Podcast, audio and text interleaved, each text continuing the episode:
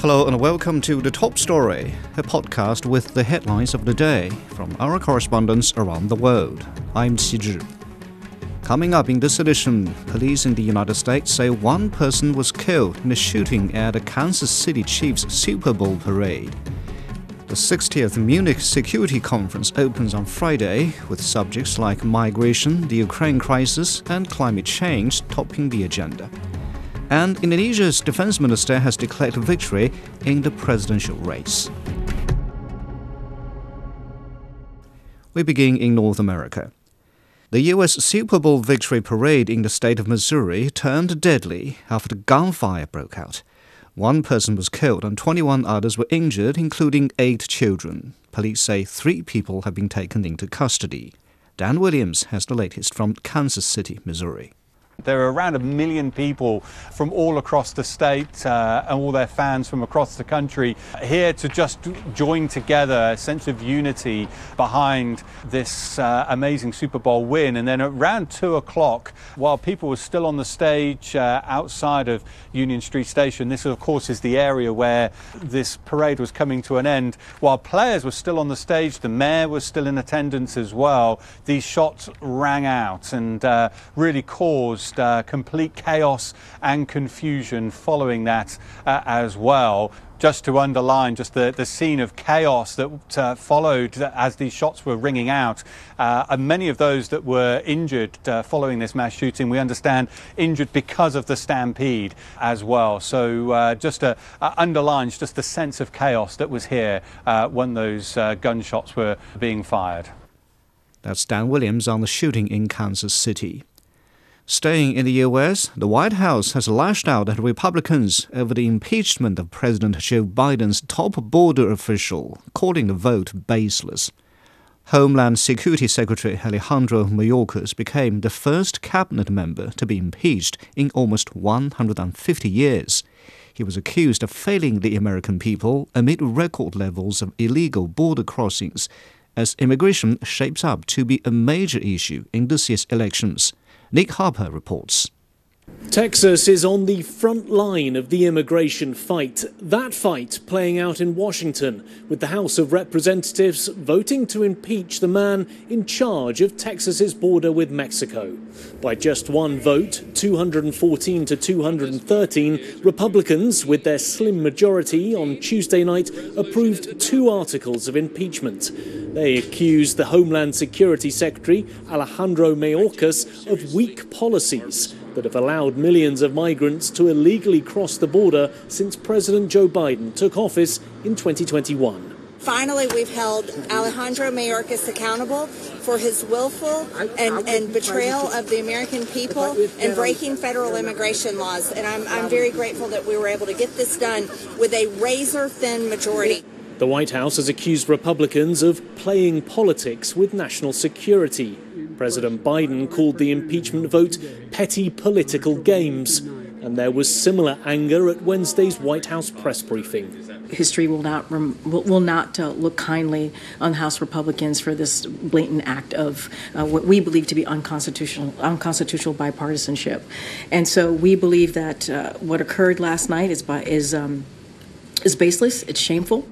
Part of the Democrats' fury revolves around Republican lawmakers killing a bill last week that could have strengthened border security. Proposals would have given powers to the president to close the border when crossings spiked. But under pressure from former President Donald Trump, the party moved to vote down the bill. Trump and senior Republicans feared that by approving the motion, it would have given the Biden administration a win on immigration ahead of November's presidential election.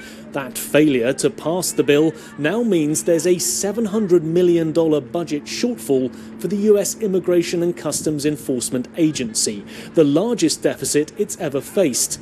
Officials are now reportedly working up plans to release thousands of migrants as the agency will be forced to cut detention capacity by more than 40%. And that will exacerbate immigration problems, likely fueling more criticism from Republicans. Although a group of House Republicans say it is now working up a new border proposal.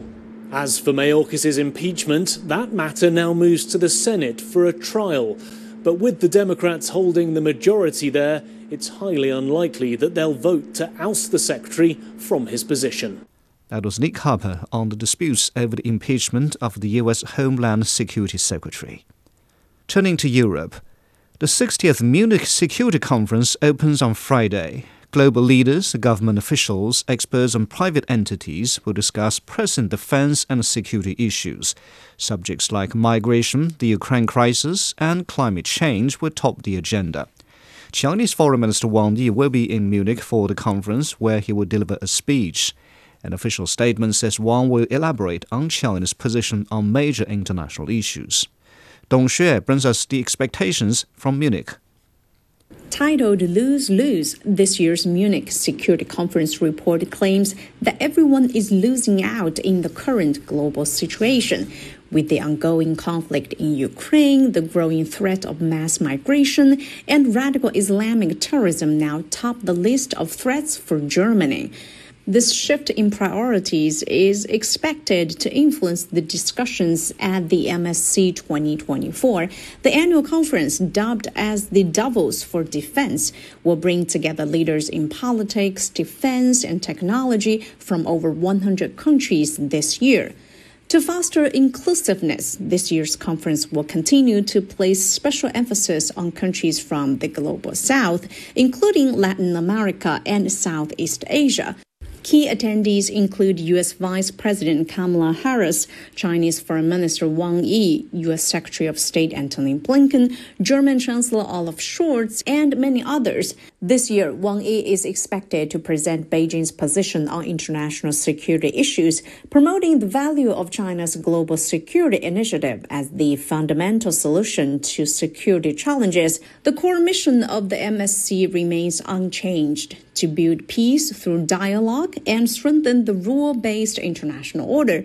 Although there are plenty of leaders from Asia, Africa, and Latin America, the vast majority participants are from the United States and Europe.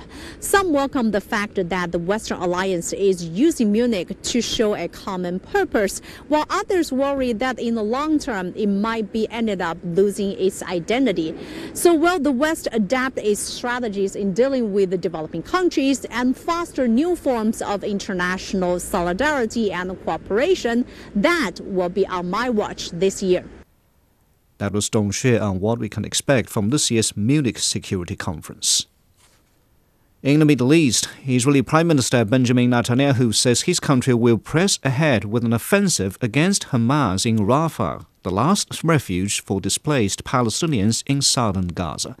It's not indicated when the offensive will take place or where the hundreds of thousands of people now crammed into Rafah might go. Those displaced in Rafah are still hoping for a ceasefire agreement. Noor Harazin reports from Rafah. Well, a small percentage of uh, the displaced people in Rafah do actually have the choice, do have the option of uh, going back to Middle Gaza if they were citizens of Middle Gaza, uh, cities like Deir el-Balah, Al-Nusayrat refugee camp, Al-Bureij refugee camp. So they do have the option of going uh, there, back to their homes, even though it is not uh, safe there either. But the majority, most of the people, most of the displaced people here in Rafah actually don't have that choice, don't have that option, as most of the people, the displaced people in Rafah, are actually from northern Gaza, and the Israeli army has totally isolated northern Gaza from the rest of the Gaza Strip, from middle and southern uh, Gaza, so they actually do not have an option. The only thing that they uh, can do for now is just to stay here in Rafah and wait for something to happen. Actually, when talking to people here on the ground, to displaced people, the first thing that that they mention an expected truce, an expected ceasefire. This is the only thing that actually Palestinians here in Gaza are hoping for and waiting for. That was Noor Harazin on the latest situation in southern Gaza. In Asia, preliminary results from Indonesia's presidential election show a landslide victory for Defense Minister Prabowo Subianto. Prabowo ran in the 2014 and 2019 elections, losing both to President Joko Widodo. This year, he ran for president with Joko's son as his running mate, promising to continue Joko's legacy and a focus on creating a better future for the younger generation. Sukina Ahluwalia reports. Third time's a charm for Prabowo Subianto. Indonesia's defense minister emerged as the frontrunner in this year's presidential elections. Prabowo is leading with a significant majority in the early results, a moment that could redefine Indonesia's political path. The former army general has vowed to continue President Joko Widodo's legacy. This includes moving the capital city, developing infrastructure, and expanding employment opportunities. Indonesia's youth played a key role in this election. Half of the nation's 200 million voters were under 40 years old. And many experts say that is the reason why Prabowo secured this win. He embraced a modern campaign strategy, rebranding himself as somewhat of a grandfather figure to the younger generation. In addition to that, his running mate is President Widodo's son, Gibran Rakabuming Raka. Jokowi, as he is commonly known, is wildly popular. He's called the people's president, having come from humble beginnings. Yeah, Gibran is uh, one of the things that makes me wants to for Prabowo. Maybe if Prabowo choose another person, maybe I'm I'm still hesitate, but Gibran is one of the best thing that Prabowo bring to this election for me. The world is watching as Indonesia's economic and geopolitical landscape is shifting. This marks a new chapter for Indonesia, and Prabowo is confident that his presidency will lead the country to greater heights. Sukina Ahluwalia in Jakarta on Indonesia's presidential election. Also in Asia, South Korea has established diplomatic relations with Cuba by exchanging official letters in New York. Cuba recognized the Republic of Korea, the official name of South Korea, in 1949, but formal exchanges had been cut off since Cuba's revolution in 1959. Jack Barton has more. Yeah, it's very significant for South Korea under President Yoon. Uh, he's been trying to make South Korea more of a global player, or at least to launch it more onto the international stage, uh, saying that is befitting the size of its economy these days. And for Yoon and the previous administration of Moon Jae-in, because that's when the foreign minister uh, first visited Cuba in 2016, uh, getting Cuba on board in terms of diplomatic relations has been seen as important. And according to the Yoon administration, it's important in building uh, closer ties with the Caribbean, with Latin America, and with China. Uh, it's seen as having a, a, positive effect there as well. We don't know uh, what the trade details will be or how it will boost trade. Uh, we know they will be having further consultations to work towards building uh, permanent diplomatic missions in each country because at the moment it's just the uh, the initial agreement but there's no ambassadorial presence in either country but they're now going to work work towards that we know before the pandemic about 14,000 South Koreans were visiting Cuba every year. So uh, Seoul's saying they hope that diplomatic presence can see not only a boost in those numbers, but providing consular services for them while they're there. But it now makes, uh, you know, it's the only country other than Syria now in the United Nations uh, which uh, doesn't have diplomatic relations with the uh, South Korea. So it's, you know, one step forward in that agenda. And obviously, you know, this is a, a sensitive country. Cuba has long maintained very close relations with the DPRK.